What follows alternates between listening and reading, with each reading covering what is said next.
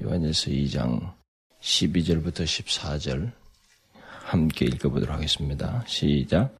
자녀들아 내가 너희에게 쓰는 것은 너희 죄가 그의 이름으로 말미암아 사함을 얻으며 아베들아 내가 너희에게 쓰는 것은 너희가 태초부터 계신 일을 알며 청년들아 내가 너희에게 쓰는 것은 큰 자를 이기었음이니라 아이들아 내가 너희에게 쓴 것은 너희가 아버지를 알았으며 아베들아 내가 너희에게 쓴 것은 너희가 태초부터 계신 일을 알았으며 청년들아 내가 너희에게 쓴 것은 너희가 강하고 하나님의 말씀이 너희 속에 거하시고 너희가 흉악한 자를 이기었습니다.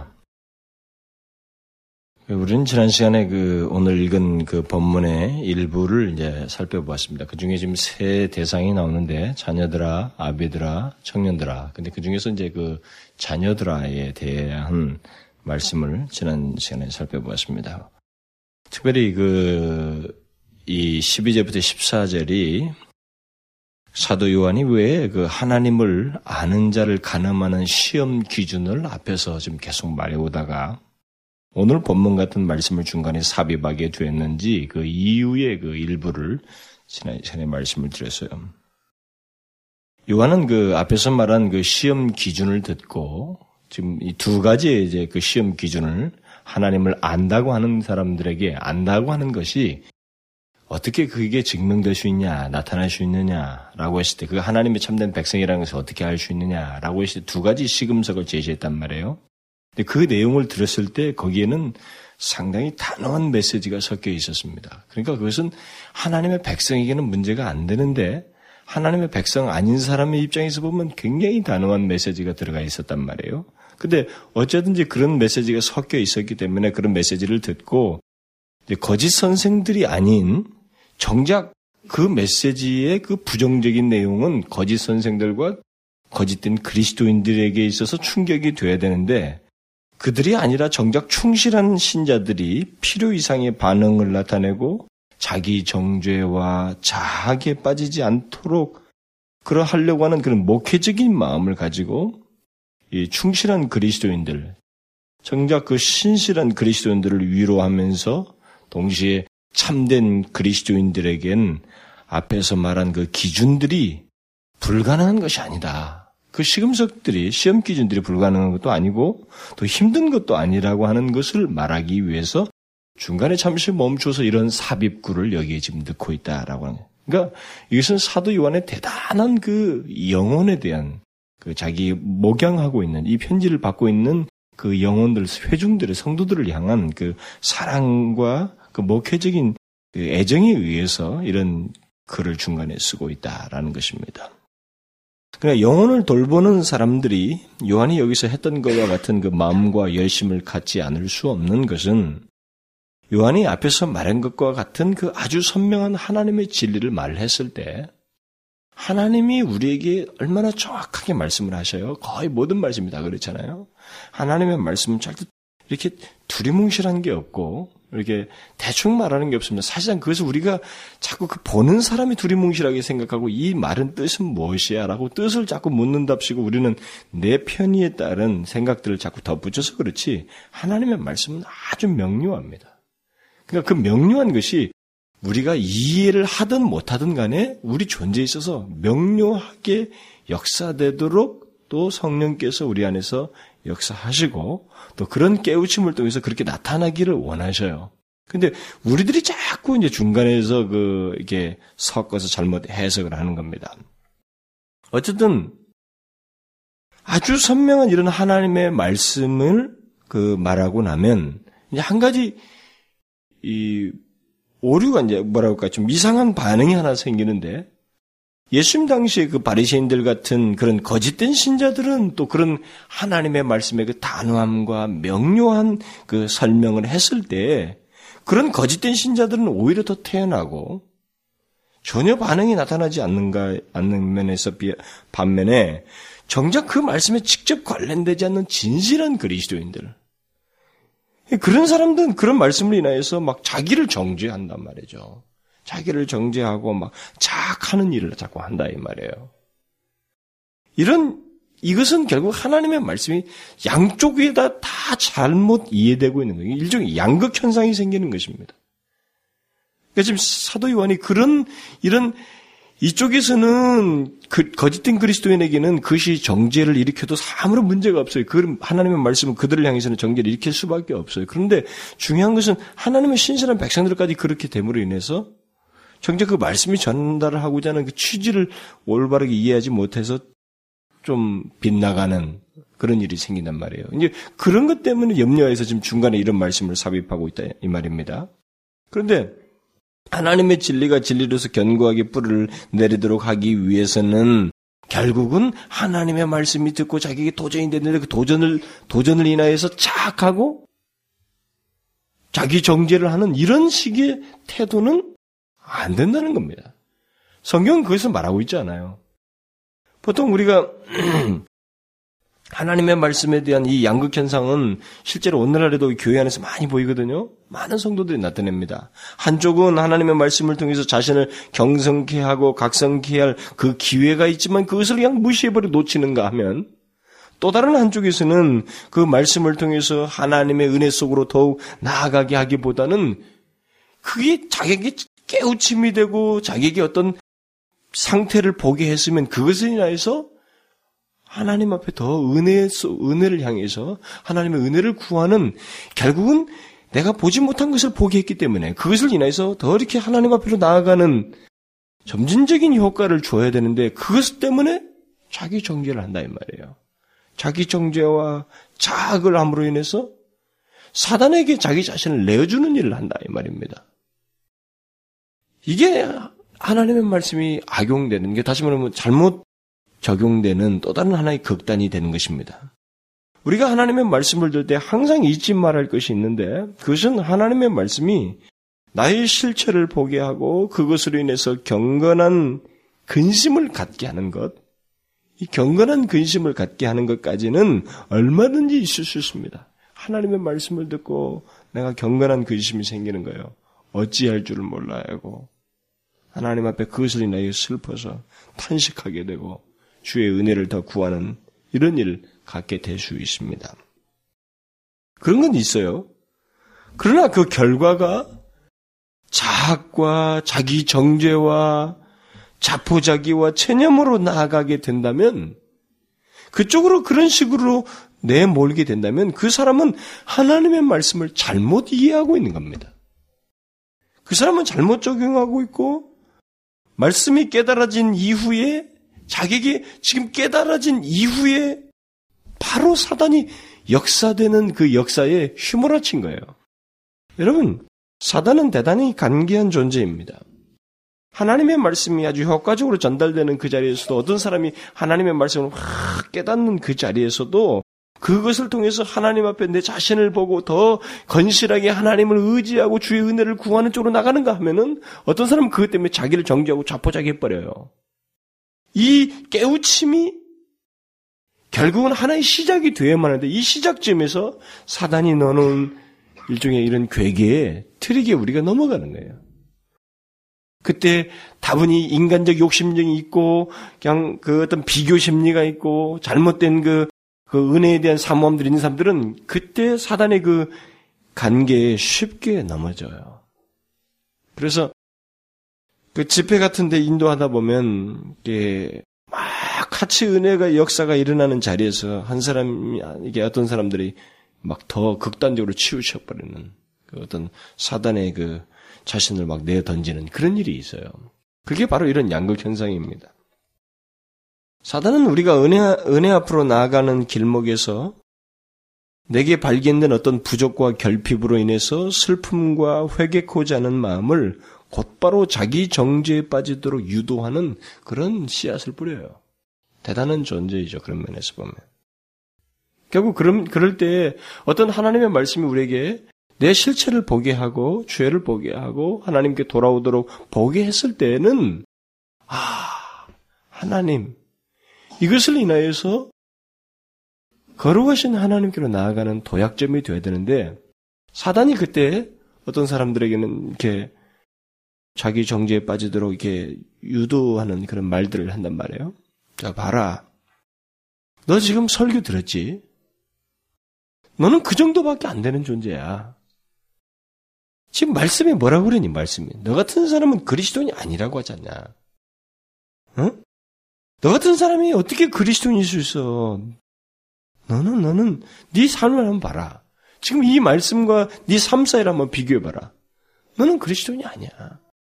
지금 그 설교한 성, 기록된 그 말씀이 정확하게 너를 두고 하는 얘기다. 너는 하나님 앞에 나아갈 자격이 없는 사람이야. 나는 이런 정죄감을 팍 일으켜버린다. 그런 생각을 심는다 이 말입니다. 그게 사단이에요. 그 사단이 그 양극 현상을 조장하는 겁니다. 참 많아요. 이런 현상이 참 많습니다. 제가 설교를 하는 데서 특별히 이런 장면을 종종 봐요. 여러분들이 상당히 조심해야 됩니다. 그 부분에서. 분명한 것은 우리가 그리스도인이면 우리 그리스도인에게는 정죄라고 하는 것이 아예 없습니다. 그리스도인에게는 정죄라는 게 없어요. 아예. 이것은 우리가 예수를 믿기 시작하면서부터 우리로부터 영원히 떠나는 내용이에요. 이 정죄라고 하는 것은. 우리는 그 누구에게도 정죄를 받지 않습니다. 그리스도에는. 심판주이신 하나님께서 예수 그리스도로 인하여 우리를 정죄하지 않기로 하셨는데 누가 우리를 정죄하는 거예요? 아무도 정죄하지 못. 그 정죄의 트릭을 사단이 쓸 뿐입니다. 거기는 우리가 대상이 아니에요. 그리스도인에게는. 우리는 그런 정죄감을 가져서는 안 됩니다. 그것은 그냥 사단이 부르는 수작에 불과한 것입니다. 그래서 바울이 그 로마서 8장에서 말하는 게 핵심적인 내용이 바로 그거 아닙니까? 의롭다 함을 얻은 그리스도인들을 향해서 강력하게 그가 외치는 것이 그거예요. 이제 그리스도 예수 안에 있는 자에게는 결코 정죄함이 없다. 결코 전혀 없다는 겁니다. 정죄함이 없나니. 라고 하면서 이제 뒷부분에 가서 얘기를 하는 겁니다. 무슨 말을 하리요? 만일 하나님이 우리를 위하시면 누가 우리를 대적하래요? 누가 능히 하나님의 택하신 자를 송사하리요? 누가 우리를 송사하겠어요? 의롭다 하시는 이는 하나님이시니 누가 정죄하리요? 도무지 아니라는 겁니다. 그리스도인에게는 그게 성립이 안 돼요. 아무도 우리를 정죄하지 못합니다. 그러므로 우리에게 주시는 모든 말씀은 어떤 식의 말씀이든 그 말씀이 내게 아픔으로 오든 큰 자극으로 오든 내 죄를 보게 하는 것이든 그 모든 말씀은 우리를 하나님의 은혜 앞으로 나아가게 하기 위한 말씀이지 정직히 한 말씀은 하나도 없어요.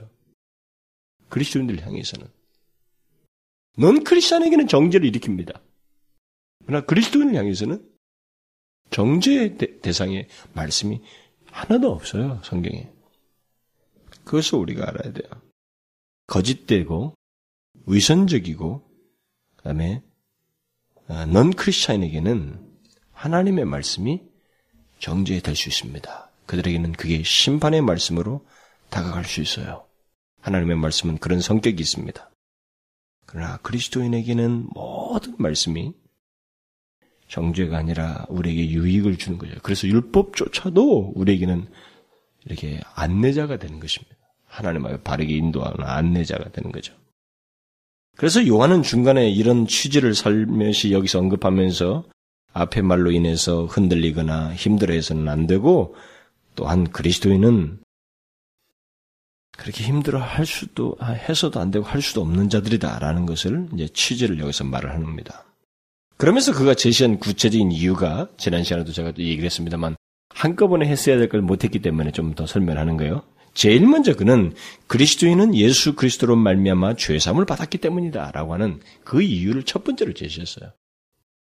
자, 우리가 그런 앞에서 이런 시금석을 말하면서 그런 말씀을 듣고 우리가 요동치지 말아야 되는 요동칠 이유가 없는 것은 가장 첫 번째로 기초 진리를 말하는데 바로 죄사함의 문제를 얘기했어요. 죄사함의 문제. 참 이게 너무 중요한데요. 내가 요한일서를 붙들고 말 몇 년 할 수 없으니까 이 죄사함 나오면 아무 죄사함에 대한 뿔을 뽑을 수가 없고 이렇게 거기서 그냥 싹 문맥에서 말하는 것만 하고 지나가야 되기 때문에 제가 대충대충 하고 좀 지나가고 있습니다만 이 죄사함이 가장 기초 진리로 먼저 말했다고, 1차적으로 말했다고 하는 것이 사실상 굉장히 중요해요. 성경은, 요한은 성경이 가장 기본 진리로 누구나 예수를 믿으면 있게 되는 최초의 사실, 곧 그 죄사함을 여기서 먼저 말함으로써 하나님의 계명을 지키는 것과 그의 형제를 사랑하는 것, 이런 시금석이야말로 그리스도인에게는 당연히 있을 수밖에 없다는 거예요. 너희들은 죄사함을 받았기 때문에 그것이 어려운 문제가 아니라는 겁니다. 하나도 문제가 아니라는 거죠. 우리는 요한의 이 첫 번째 진리 언급을 잘 기억해야 됩니다. 요한이 앞에서 말한 시험 기준들, 곧 하나님의 계명을 지키는 것, 형제를 사랑하는 것이 그리스도인들에게 자연스러운 것이라고 하면서 말하는 이 첫 번째 이유가 바로 그리스도인은 죄 사함을 받았기 때문이다. 그리고 또 그리스도는 하나님을 아버지라고 믿고 있는 자들이기 때문이다. 라고 말하고 있는 이 기초 제1차적 진리를 우리가 잊지 말아야 됩니다. 이것은 예수를 믿는 모든 사람들에게 있는 거예요. 그냥 예수 믿기 시작하면서부터, 믿자마자부터 있는 일입니다. 이것은.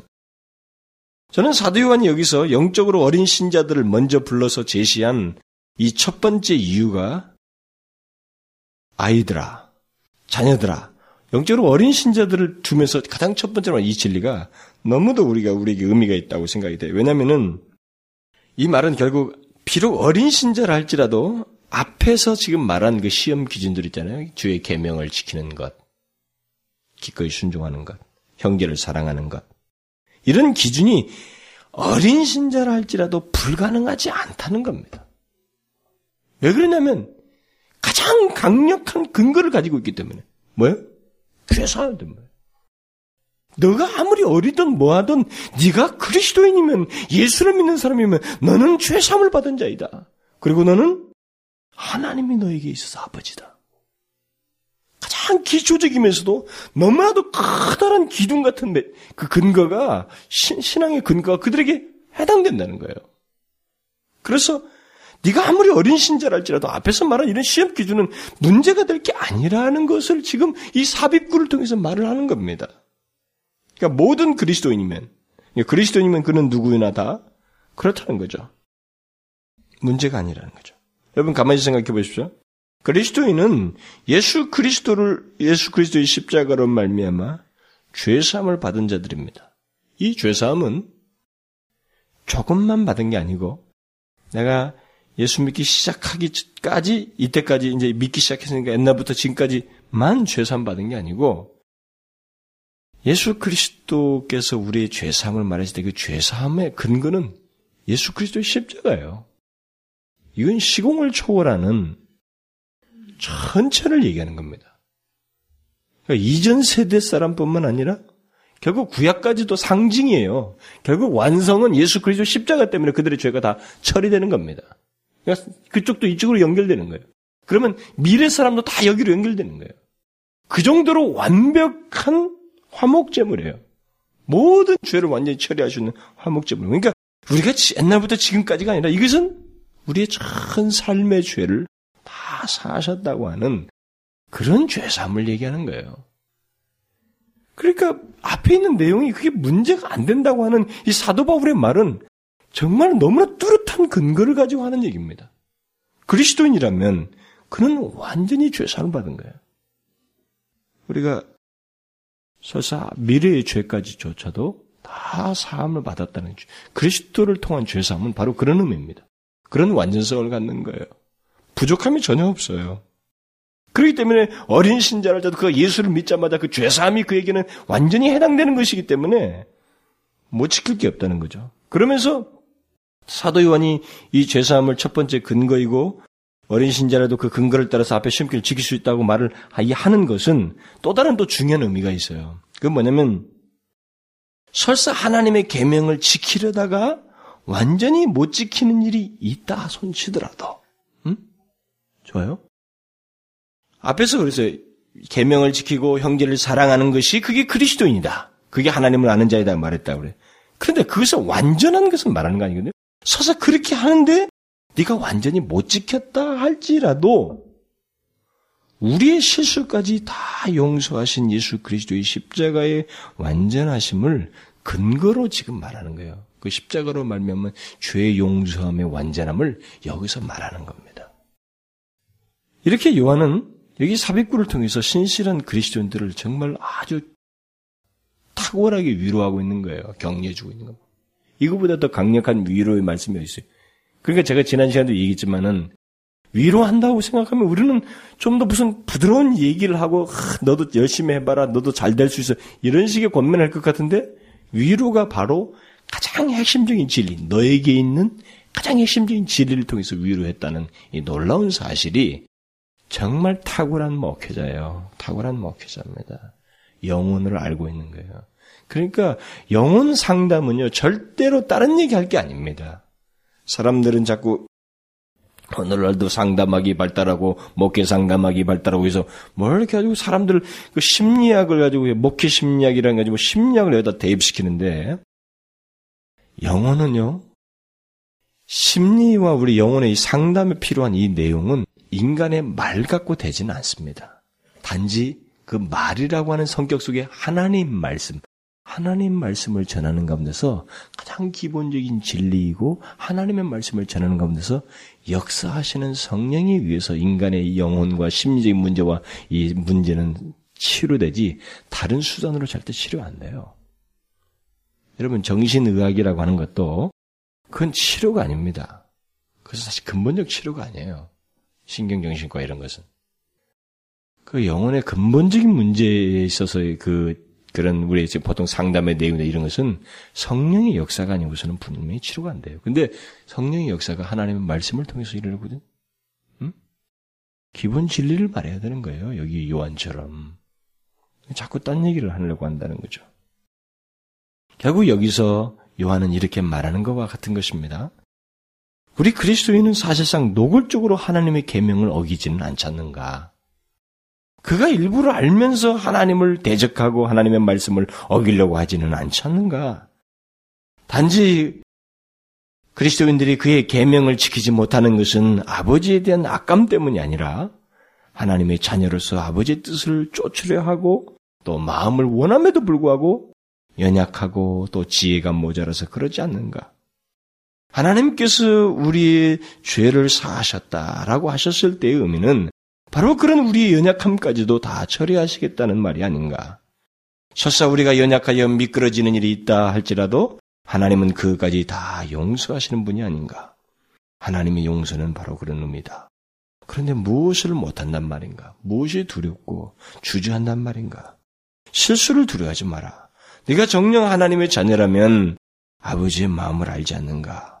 그러는 한 너희 연약한 실수는 하나님 아버지의 용서 속에 다 감추어져 있다. 위축되지 마라. 하나님이 너의 아버지이시다.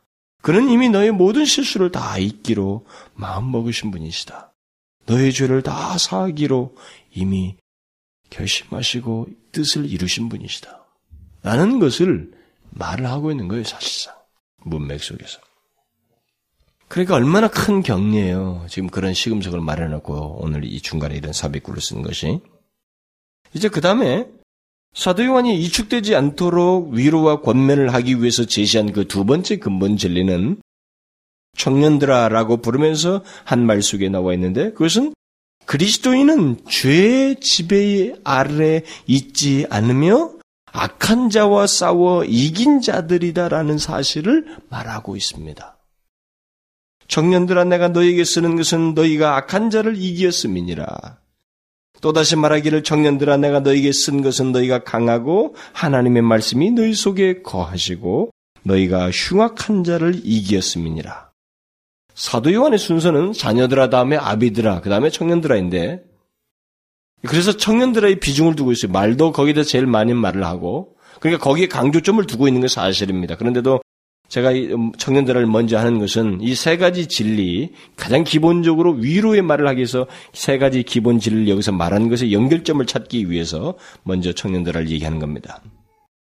요한은 여기서 청년들을 불러 말하되 모든 그리스도인들이 알아야 할 근본질, 근본적인 진리로서 아주 중요한 진리를 하나 여기서 지금 말을 하고 있는데 그것은 영적 싸움에 관한 문제예요.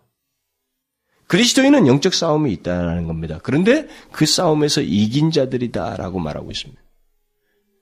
여러분 여기서 사도 요한이 신실한 그리스도인들을 위로하고 권면하기 위해서 그리고 앞에서 말한 시험 기준을 기준들이 어려운 것이 아님을 말하기 위해서 제시한 이 두 번째 진리에 대해서 여러분들이 다소 이상하게 생각할지도 모르겠습니다.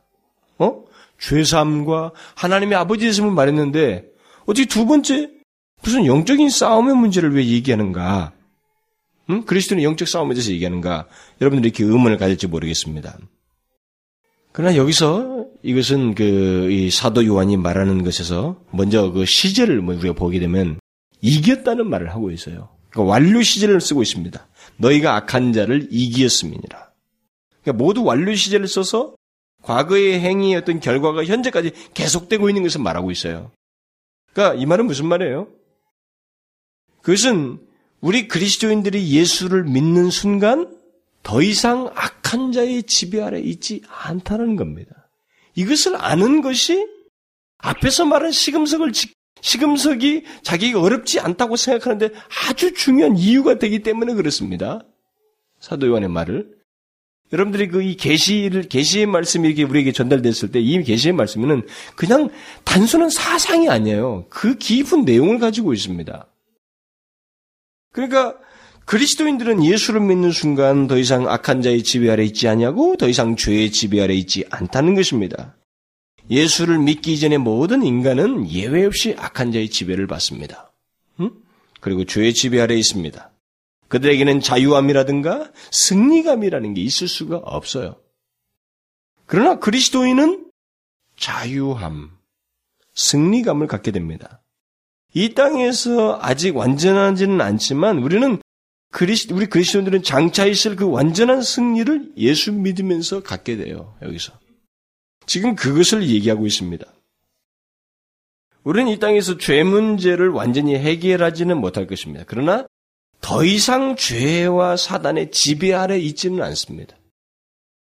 우리 그리스도인들은 더 이상 사단의 말에 귀를 기울여서 순종하는 자들이 아닙니다. 여러분 제가 이 말을 아 이거 다 알고 있어요 이렇게 말할지 모르지만 사도 요한이 이런 진리를 두 번째 말했을 때는 굉장히 중요한 거예요. 여러분들이 알고 있는 것 이상으로 알, 알아야 될 내용입니다.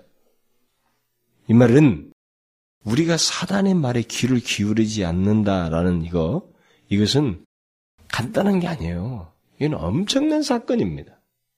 앞에 있는 시금석, 뭐 계명을 지키고 형제를 사랑하는 이런 시금석이 왜 우리에게는 크게 문제가 안 되냐면 이런 놀라운 사, 사실이 우리 가운데 있기 때문에.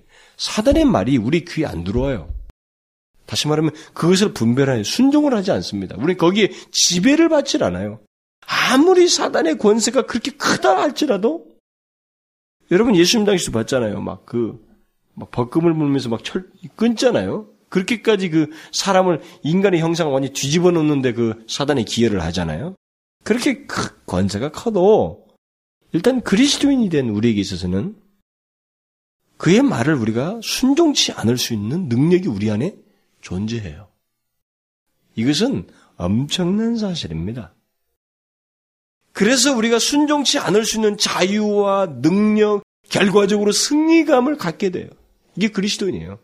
그리스도인만 그럴 수 있어요. 이런 상태와 위치에 있게 됐다고 하는 것은 대단히 엄청난 사건이에요. 우리의 귀에 사단의 말이 통하지 않는다는 것, 그리고 그의 말을 우리가 분별하고 마침내 거절하기도 하는 이런 상태와 위치는 사단과 죄의 지배로부터, 벗어난 자가 아니면 할 수가 없어요. 그리스도인이 아니면 할 수가 없습니다. 그리스도인은 그걸 분별하고 거절해요. 그러나 넌 크리스천은 100% 못합니다. 넌 크리스천은 그거 못해요. 그러니까 결국 뭐예요? 그를 대적하는 자는 우리예요. 이기는 자도 우리밖에 없습니다. 그리스도인이 결국. 그 이겼습니다. 이겼습니다. 이게 완료 시제를 쓴게 바로 그거예요. 예수 그리스도의 이기심의 근거에서 우리가 이기는 자들이라는 거죠. 물론 사단과 죄를, 죄를 이길 수 있는 것은 우리 자신의 능력은 아닙니다. 자신의 능력이 있어. 오늘 본문도 이겼다라는 말 앞에 너희가 강하고라는 말이 나오는데 그 말 또한 우리 스스로 강하다는 말이 아닙니다. 이 말은 우리 그리스도인들이 예수를 믿음으로 새로운 생명이 우리 안에 역사에서 나타나는 강함을 말합니다. 그러니까 이것은 이전에 없던 강함이에요. 예수 믿기 이전에는 없었던 강함입니다, 이건. 그러니까 성령께서 신자 안에서 역사하여 역사함으로 있게 되는 강함이고 새로운 생명으로 인해서 힘과 능력을 갖게 되는 걸 말합니다. 바로 이런 생명의 힘 때문에 그리스도인들은 앞에서 말한 시험 기준들, 다시 말하면 계명을 지키고 형제를 사랑하는 이런 일이 능히 가능하게 되는 거예요. 사단의 그 그것을 분별하면서 그 형제를 미워하는 이런 사단의 계략을 분별하면서 능히 오히려 반대로 형제를 사랑하는 일을 할 수 있다 이 말입니다. 더 나아가서 죄, 죄, 죄와 사단을 대항하고 이기게 되는 거예요. 그런데 요한은 이 죄와 사단을 이기는 강함은 우리 안에 있는 하나님의 말씀과 관련되어 있다는 사실을 더욱 강조적으로 말해주고 있습니다. 하나님의 말씀은 우리 안에 생명을 얻게 합니다. 또 동시에 하나님의 말씀은 우리의 영적 생명을 성장시키기도 합니다. 그뿐만 아니라 하나님의 말씀은 우리의 생명을 지키는데도 기여하고 사용되어집니다. 그래서 이 말씀을 성령의 검이라고 한 거예요. 그리스도인들은 이처럼 새로운 생명의 힘과 그 생명의 힘을 유지케 하는 하나님의 말씀을 가진 자들이에요. 이런 조건과 상태를 가지고 그리스도인들은 죄와 사단을 이기는 것입니다. 하나님의 말씀이 우리 안에 있다는 것의 장점은 바로 그런 거예요. 죄를 분별한다는 겁니다. 넌 크리스천은 죄를 분별 못해요. 여러분들은 제 말에 그러니까 아 그들이 말이죠 민법상의 율법상 형법상의 죄를 분별하지 않습니까? 그건 성경에서 말한 죄의 본질이 아닙니다. 그래서 한참 죄의 저 끝부분 얘기예요. 하나님이 판단하시는 죄의 개념을 안 갖고 있습니다. 그래서 몰라요. 그냥 사단이 시키는 대로 그대로 갑니다. 근데 그리스도인은 하나님의 말씀이 우리 안에 있어서 죄를 분별케 해요. 하나님의 말씀이 우리 속에 있어서 이것이 하나님이 싫어하시고 하나님이 보시는 죄의 시각에서 그것을 거들게 하고 분별케 하는 그런 일을 하게 합니다. 만일 하나님의 말씀이 자기 속에 없는 자는 그는 죄를 분별하지 못합니다. 전혀 못해요. 그리스도인은 하나님의 말씀이 자기 속에 있어서 분별을 하지만 하나님 말씀이 없는 자는 그것을 할 수가 없어요. 그뿐 아니라 하나님의 말씀이 우리 안에 있음으로 인해서 죄와 사단과 싸울 수 있는 방법 또한 우리가 알게 됩니다. 하나님의 말씀은 죄를 분별케 하는 것을 넘어서서 죄와 싸울 수 있는 방법, 특히 우리의 영적 싸움 속에서 능력의 근원이신 하나님을 의지하도록 우리를 도와요. 그래서 성령의 검이라고 하는 거예요. 우리의 눈을 열어서 깨닫게 해주는 겁니다. 그러니까 하나님의 말씀이 어떤 존재에 있는 것과 없는 것의 차이는요, 여러분들은 아무것도 아닌 것 같지만, 이것은 하늘과 땅 차이입니다. 이건 엄청난 차이. 여러분 예배당에 어떤 사람을 앉혀놔도 그 사람에게 하나님 말씀이 안 들어가는 걸 보시죠? 안 들어갑니다.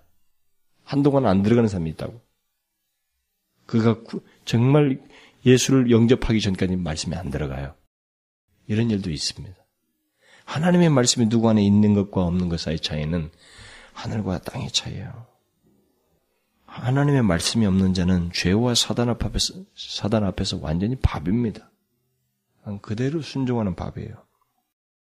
그러므로 그리스도인에게 하나님의 말씀이 있다는 것은 간단한 게 아닙니다. 그것은 우리의 영혼의 생명을 위해서 없어서는 안 될 가장 강력한 무기요, 생명의 양식을 우리가 가지고 있다는 거예요.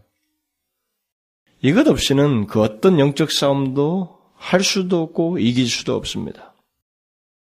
만일 하나님의 말씀이 없으면 그 사람은 100% 패배합니다. 넌 그리스도인에게 죄에 대해서 아무리 말해 보십시오. 그들은 그걸 못 알아듣습니다. 그와 똑같아요. 온갖 죄와 사단의 괴기에 아무 저항 없이 패배해버리는 그런 모습을 우리가 보게 됩니다. 그러니까 우리 그리스도인에게도 이 성, 하나님의 말씀은 예외가 아니에요. 이것은 우리가 강력한 무기를 가지고 있느냐 못 가지냐에 하나의 중요한 내용이 됩니다. 그러니까 그리스도인은 무기를 가지고 있는 자요, 무기를 사용할 수 있는 생명의 힘을 가진 자입니다. 그렇기 때문에 앞에 있는 이 시금 시험 기준을 어렵게 여길 이유가 하나도 없다라고 하는 거예요, 지금. 여러분이 이렇게 이 얘기하고 나니까 이게 잘 이해가 되십니까? 이건 사도 요한이 아주 놀라운 진리를 말해주고 있어요. 그리스도인은 죄를 이길 수 있는 그리스도의 힘과 능력을 가진 자이면서 성령의 검인 하나님의 말씀을 가진 자이기 때문에 능히 앞에 있는 내용들에 대해서 문제가 되지 않는다는 거죠. 오히려 계명을 지키지 않고는 못 견디고 형제를 사랑하지 않고는 못 견디고 오히려 뒤에서 나온 것처럼 세상을 사랑하는 게 아니라 세상의 것들을 미워하는 일이 당연하게 된다는 것입니다. 왜냐하면 검이 분별해 주고 대항하기 때문에 하나님 말씀이 우리에게 그리스도인에게 있어서요 들어간 하나님의 말씀이 분별되잖아요. 이건 죄야 싫어해 이게 여러분 예수를 안 믿었을 때는 전혀 생기지 않은 겁니다. 여러분들이 예수를 믿고 나니까 분별이 되는 거예요. 유혹이 왔다. 뭐했는데 아 이거 하나님이 싫어하잖아. 이런 반응이 여러분들 생기는 것은 다 이 성령의 역사예요. 성령의 검인 겁니다.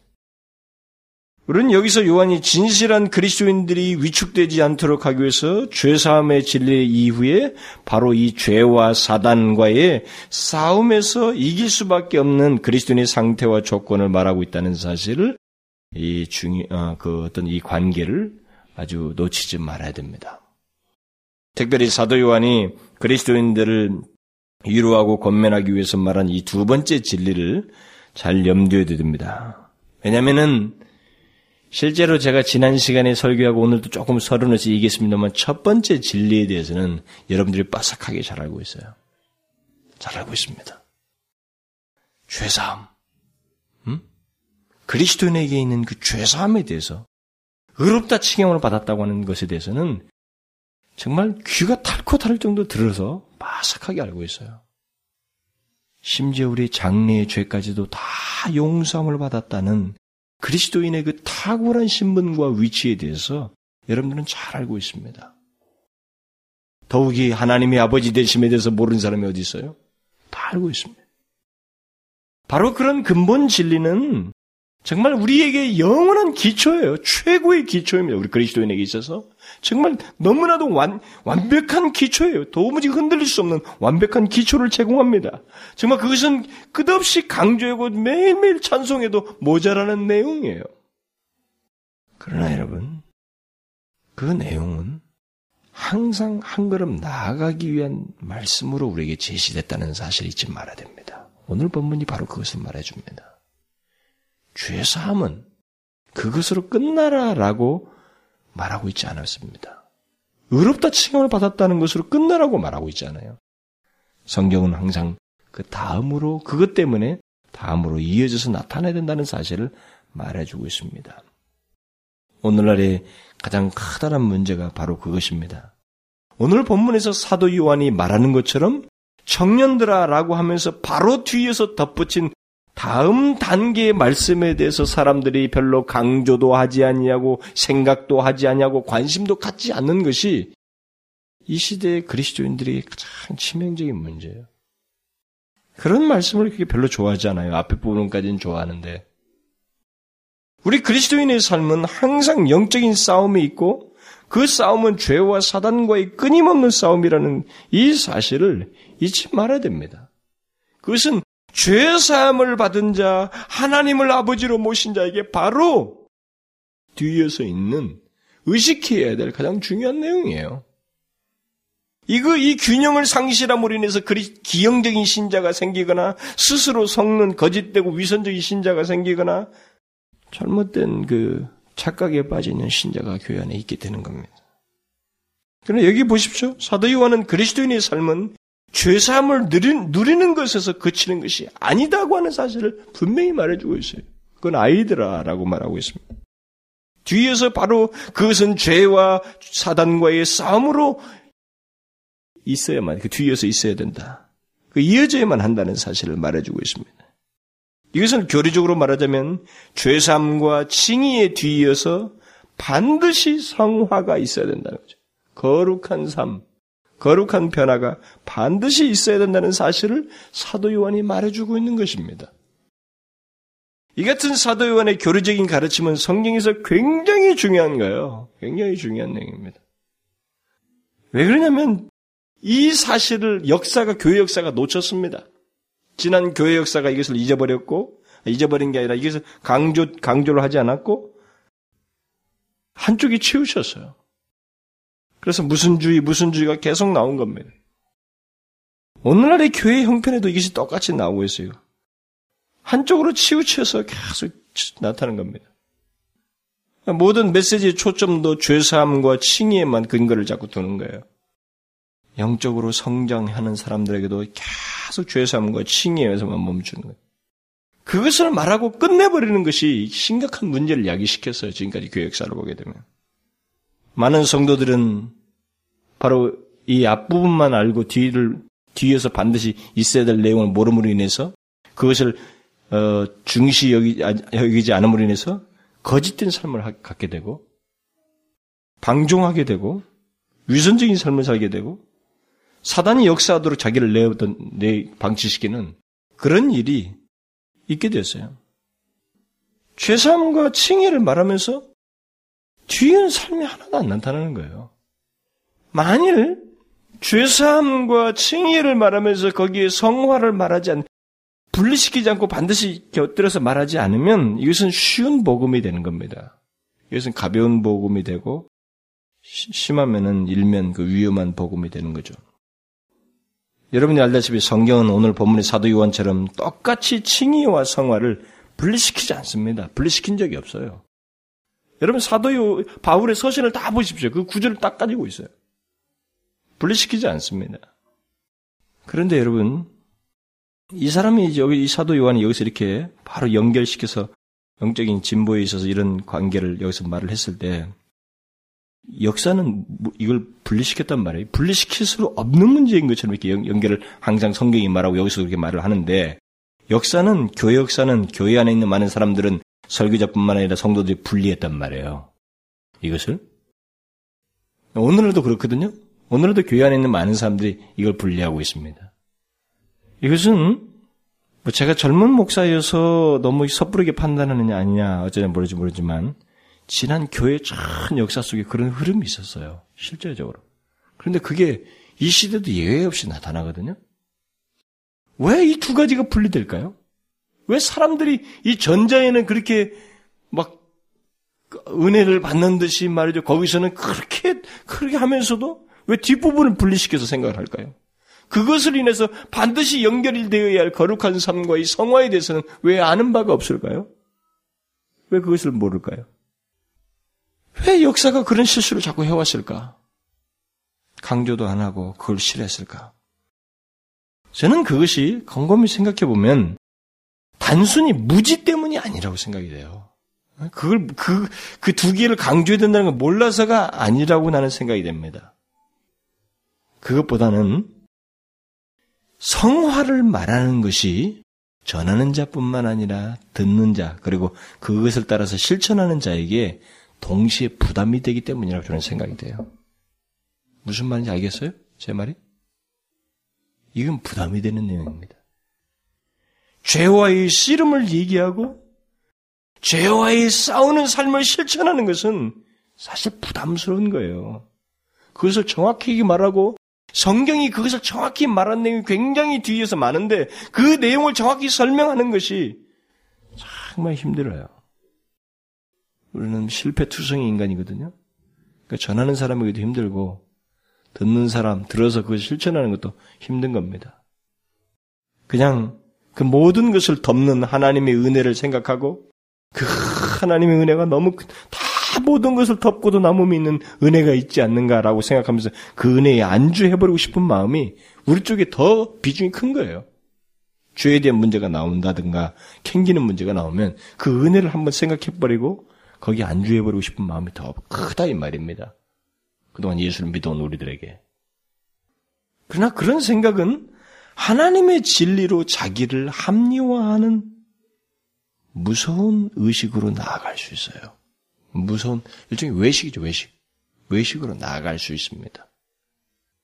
만약 그렇게 된다면 그것은 참으로 교묘한 것이고 스스로 걸림돌을 앞에 놓는 것이 되는 것입니다. 가장 심각한 것은 자신이 죄를 범했을 때마다 하나님의 은혜를 생각하며 자유하는 것과 자신의 죄를 심상히 처리하는 것, 대충 처리하는 것 하려는 그 마음 사이의 구분이 이제 안 생겨요. 이 안 생기는 것이 여러분 아무것도 아닌 것 같죠? 심각한 거예요. 이 사도 요한이 전한 이 메시지가 철저하게 무시되고 있는 겁니다. 그리고 성경의 모든 구조가 다 무시되고 있는 거예요.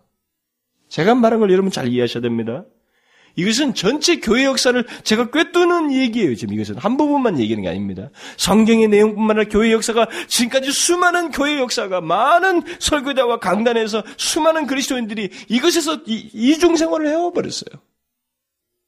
이 구분점을 상실하게 되는 겁니다. 응?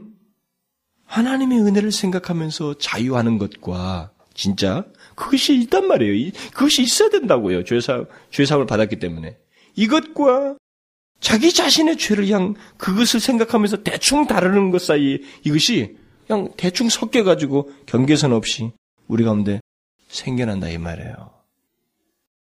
의롭다 칭하심은 거룩한 삶을 위한 근거이야만 하는데 근거가 안 돼버리는 거예요. 주님이 다 하셨어 라고 생각하면서 건너뛰어 버린다는 거죠. 이게 역사 속에서 계속됐습니다. 저는 오늘날 이큰 교회에서 그 가르침을 갖고 있는 설교집을 제가 읽고 있거든요. 그대로 읽고 있어요. 그때로 영향받은 학생들을 제가 가르쳐 봤고, 청년들을. 성경은 죄사함과 칭의를 말하면서 동시에 성화의 삶을 바로 뒤에서 말합니다. 분리시킬 수 없다는 거죠. 그러므로 우리는 명심해야 됩니다. 만일 죄사함을 받았다고 하면서 의롭다함을 얻었다고 하면서 또 하나님은 나의 아버지시다고 말하면서 자신의 삶 속에서 죄와의 싸움이 없고 유혹을 이기려는 진실한 마음이 없다면 그것은 앞의 사실, 다시 말하면 의롭다함을 얻고 죄상을 받았다고 하는 이 사실을 스스로 부인하는 것이 된다는 사실을 잊지 말아야 됩니다. 분리시킬 수 없기 때문에. 그건 스스로 부인하는 것이 되는 거예요. 그리스도인은 항상 이 두 가지를 자기의 존재와 삶 속에 함께 가지고 있는 자라는 것을 잊지 말아야 됩니다. 그 다음 사도 요한이 신실한 그리스도인들을 위로하고 권면하기 위해서 그리고 앞에서 말한 시험 기준들이 어려운 것이 아니라는 것을 말하기 위해서 언급한 세 번째 그 기본 진리는 하나님과의 체험적인 교제와 신뢰예요. 응? 요한은 아비들아 너희가 태초부터 계신지를 알았으며 라는 말을 두 번 똑같이 반복합니다. 그러니까 오랜 세월 동안 하나님을 믿어서 영적으로 성숙한 신자들을 향해서 요한은 아비드라라고 부르면서 한 가지 사실을 반복적으로 말하고 있는데 그것은 너희들이 태초부터 계신지를 알았다라는 말씀입니다. 아니 이 말을 통해서 무엇을 권면하고 위로하겠다는 것입니까? 이런 가장 기초적인 진리인데 이, 이 기초진리를 통해서 무엇을 위로하고 그들을 권면하겠다는 것이에요? 그러나 여러분 우리는 과소하게 성경을 볼 수가 없습니다. 계시의 말씀 속에는 항상 감추인 진리가 있고 우리가 지혜가 모자라서 그렇지 성령께서 눈만 뜨게 하시면 거기에 깊은 진리가 있다는 것이 분명한 사실이에요. 이 단순한 말 같지만 이 말에는 지금 앞에서 말한 그런 내용이 있습니다. 요한은 앞에서는 아이들아라고 하면서 하나님의 아버지 되심을 얘기했습니다. 그건 누구나 예수 믿는 사람에 다 있는 일이에요. 그런데 이제 영적으로 성숙한 자들에게 권면과 권면과 위로를 하기 위해서 하나님이 태초부터 계신 일을 말합니다. 하나님을 아버지로 부르는 것하고 하나님 이렇게 태초부터 계신 일로 말하는 것 사이에 무슨 차이가 있어서 이게 위로가 된다는 거예요? 이 말은 하나님께서 얼마나 오랫동안 신실하시고 변치 않으시는지를 체험적으로 알고 있는 것을 말하고 있습니다. 아비들은 영적으로 성숙한 사람들. 하나님이 어떤 분이라고 지식적으로 알고 있는 게 아니에요. 태초부터 계셔서 변함이 없으시고 신실하시고 자기에게 항상 그 모습 그대로 나타내셨던 그 하나님의 모습을 그 하나님 자신을 체험적으로 알고 있는 것을 말하고 있어요. 그러니까 하나님과의 오랜 사귐과 체험적인 교제를 통해서 가지고 있는 지식을 지금 말하고 있는 것입니다. 그래서 하나님, 하나님을 태초부터 계신이라고 이 말을 하고 있는 거예요. 그러니까 예적부터 계신 분이라는 그것을 지식으로 갈고 있다는 게 아니에요. 그건 뭐 무슨 지식이 되겠어요? 예측부터 계신 분이다. 그 지식이 무슨 권면이 되겠냔 말이에요. 태초부터 변치 않으시고 지금까지 우리들과 함께 교제하시는 하나님은 내가 일평생을 통해서 동일한 그런 분을 경험하게 되었다. 그렇게 해서 알게 되었다라는 그런 얘기예요. 일생토록 영적인 체험을 통해서 하나님의 영원하심과 변함없으심을 알고 그로 인해서 그를 신뢰하고 있다는 것을 말하고 있는 것입니다. 근데 여기 스펄전이나 로이존스 목사는 여기 태초부터 계신 이를 예수 그리스도라고 굳이 설명을 합니다.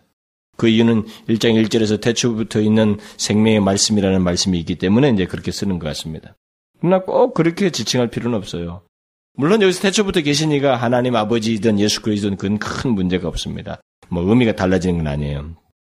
그러나 여기서의 강조점은 성숙한 신자들의 신자들이 하나님의 영원하심과 신실하심을 일생토록 체험을 통해서 알아왔고 신뢰해 왔다는 사실을 강조해주고 있습니다. 음? 바로 그것을 근거로 해서 당신들은 하나님이 어떤 분인지를 알잖아.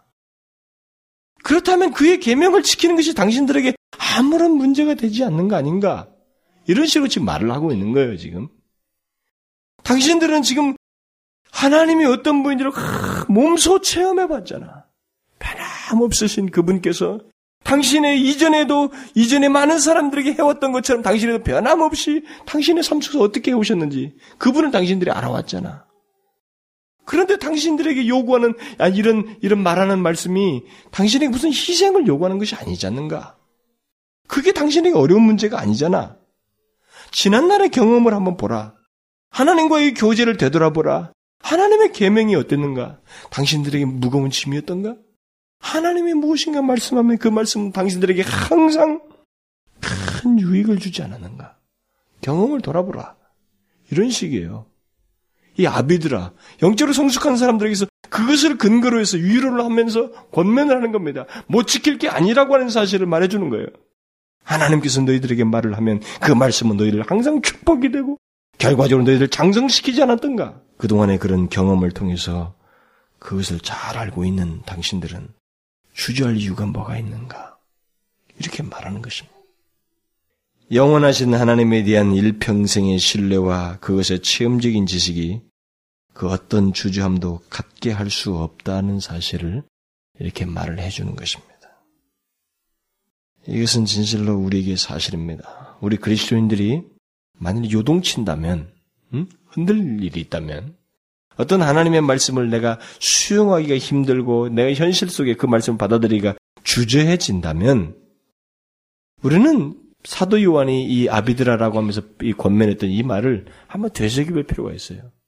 아, 하나님은 나에게 모든 부족을 채워주신 아버지시야. 이 말뿐만 아니라, 그건 어린아이에게 해당됐단 말이에요. 더 한번 내 삶을 돌아보는 거죠. 그가 어떻게 하셨는가? 아브라함에게 어떻게 하셨는가? 음? 이전의 사람들이 어떻게 했는가? 그렇다고 해서 당신에게는 뭐 특별하게 그들과 달리 미움을 가지고 대하셨는가? 아니셨는가? 당신에게도 여전히 신실하시고 변함이 없으시는 그런 하나님이 아니었던가? 그렇다면 지금 그 하나님이 가만히 삶을 돌아봐라. 그가 무엇인가 계명을 주셨을 때 그 계명이 결과적으로 너에게 얼마나 유익이 되었는가? 그 결과를 한번 돌아보라는 거죠. 결국은 성숙과 성장이 아니었는가? 그렇다면 못 지킬 게 뭐가 있어? 뭐가 무겁단 말이야? 뭐가 주저스러워? 이런 권면이에요. 그러므로 여러분, 우리가 하나님의 영원하심을 알고 신뢰하며 체험하는 것, 이것은 결국은 우리가 성장하면서 계속 있어야 될 내용이면서 그 내용은 우리에게 굉장히 영적인 유익을 주고 한 가지 방향 제시를 분명히 해주는 거예요. 여러분들이 예수 믿으면서 그동안에 얻었던 많은 경험과 신뢰들 있잖아요. 이것은 한 가지 방향 제시를 해주는 겁니다. 뭐예요? 하나님의 계명에 불순종하거나 주저하기보다는 이전의 경험만으로도 아 이건 순종해야 돼. 순종하지 않으면 안 돼. 내가 불순종할 수가 없지. 이건 하나님이 기뻐하시는 거야. 분명해. 이 길로 가야 돼. 다른 길은 없어. 라고 하는 한 방향의 결론을 나에게 딱 준다는 거죠. 지난날의 하나님과의 관계와 교제가 체험이 그런 답을 딱 준다는 거예요. 지금 아비드라라고 하면서 그 얘기하는 거예요.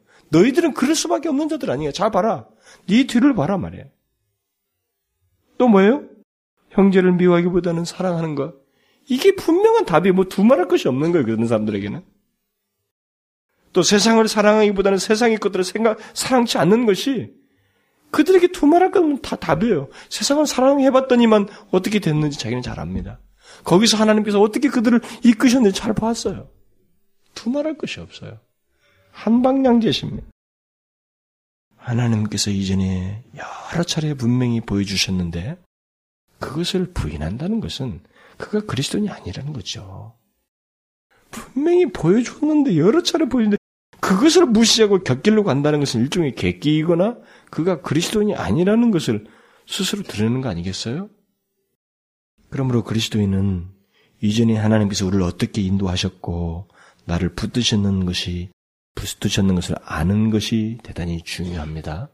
그뿐만 아니라 그것으로 인해서 결코 뒤돌아보지 않고 앞으로 나아가는 삶이 우리에게는 있을 수밖에 없다는 거예요. 응? 사도 요한이 그 권면을 하고 있는 겁니다. 삽입구에서. 아니다, 우리는. 잘 생각해봐요. 그리스도인은 바로 그런 사람입니다. 되돌아갈 수가 없어요, 우리는. 가봐야 뻔한 길이에요, 우리한테는. 갈 자리도 없고, 어울리지도 않고 아무것도 안 맞아요, 우리한테는. 하나님이 변함없이 우리를 지금까지 인도해 오신 거예요. 근데 앞으로도 그렇게 하실 거예요. 그렇기 때문에 너희들에게 있어서는 형제를 사랑하고 그의 계명을 지키는 거 그게 오히려 생명이야. 그게 살 길이라고. 그것만이 길이에요. 다른 길이 없어 우리에게는요. 그런 식의 메시지를 지금 남기고 있는 겁니다. 얼마나 큰 격려예요. 앞에서 막 다소 엄한 듯한 그 말씀 앞에 움츠러든 사람들에게 얼마나 분명한 위로와 답을 주고 있는 것입니까? 놀라운 사도예요. 응? 정말로 하나님이 이런 말씀을 우리에게 남겨줬다는 것 자체가 기쁨이고 위로가 아닐 수가 없어요. 자, 보십시다. 세 가지 있었어요. 세 가지 기초질을 말했습니다. 사도 요한은 요동칠 만한 염려하고 흔들릴 만한 그리스도인들을 향해서 위로하기 위해서 세 가지 진리를 말했습니다. 이 세 가지 기초 진리를 우리도 신앙이 확고한 기초로 삼아야 돼요. 응? 아주 복잡한 진리도 말하지 않아서 아주 기초 진리로 위로하면서 견고하게 붙들어 줬습니다. 뭐예요? 죄 사함을 받았다는 것. 하나님이 우리 아버지라는 것. 또 뭐예요? 우리에게는 죄와 사단과의 영적 싸움이 있다는 것. 이기는 싸움이 있다는 것. 그리고 마지막으로는 하나님과의 체험적인 교제와 신뢰가 결국 우리에게 분명한 답을 제시한다는 거죠. 한 길로밖에 갈 수 없습니다. 이것을 잊지 마십시오. 그 위에 서서 우리는 계명도 지키고 형제도 사랑하고 세상의 것들을 사랑치 않는 그런 삶을 살 수밖에 없는 자들입니다. 그게 그리스도인이, 그게 하나님을 아는 자들입니다. 기도합시다. 오 놀라우신 하나님 아버지, 너무나도 하나님의 은혜가 크고 놀랍사옵나이다. 주께서 세운 사도를 통해서 우리에게 너무 귀한 말씀을 주시고, 우리가 주님을 믿고 살아가는 가정 속에서 겪는 문제를 너무나도 정확하게 말해 주어서 그 위로의 말씀을 통하여 우리가 하나님 요동치지 않도록 해주신 이 말씀이 너무나도 귀하옵나이다. 오 주여 이 세 가지 기초 위에 우리가 견고히 서게 하여 주옵소서. 우리는 죄삼을 받은 자이옵나이다. 하나님은 우리의 아버지시옵나이다. 이것이 우리에게 더할 나위 없는 분명한 근거가 되매 우리는 요동칠 수가 없습니다. 하나님 그뿐만 아니라 우리는 이기는 싸움을 하는 자이없고 주님이 싫어하시는 죄에 대해서 우리는 대항하며 거기에 대해서 우리는 분명한 태도를 가진 자들이 없나이다. 그뿐만 아니라 우리가 하나님과의 교제를 하고 사귐이 있는 이런 많은 경험들을 통해서 하나님이 원하시는 것이 무엇인지를 알고 그 한 방향으로 갈 수밖에 없는 자들입니다. 주여 이런 근거를 통해서 우리가 주님과의 가졌던 많은 경험들의 근거를 통해서 우리가 더 이상 다른 생각에 빠지지 않게 하시고 주께서 주시는 모든 계명에 우리는 기꺼이 반응할 수밖에 없고 그것이 우리에게 오히려 기쁨이 되고 우리에게 생명을 주고 바른 인도가 된다는 사실 때문에 오히려 더욱 그 말씀을 듣고자 하고 따르고자 하는 그런 신실한 백성으로 사는 저희들 되게 하여 주옵소서. 오 아버지여 사랑하는 우리 형제 자매들 이 하나님의 혼동스러운 하나님의 유혹이 많고 사단의 역사가 왕성한 이 시대 하나님의 말씀에 견고히 있어서 대항하며 이기며 이미 이긴 자로 부름받은 자들 하나님의 유동치지하냐고 더욱 하나님의 뜻과 주의 원하심을 이 세상에 선포하는 저들 되게 하여 주옵소서. 예수 그리스도의 이름으로 기도하옵나이다. 아멘.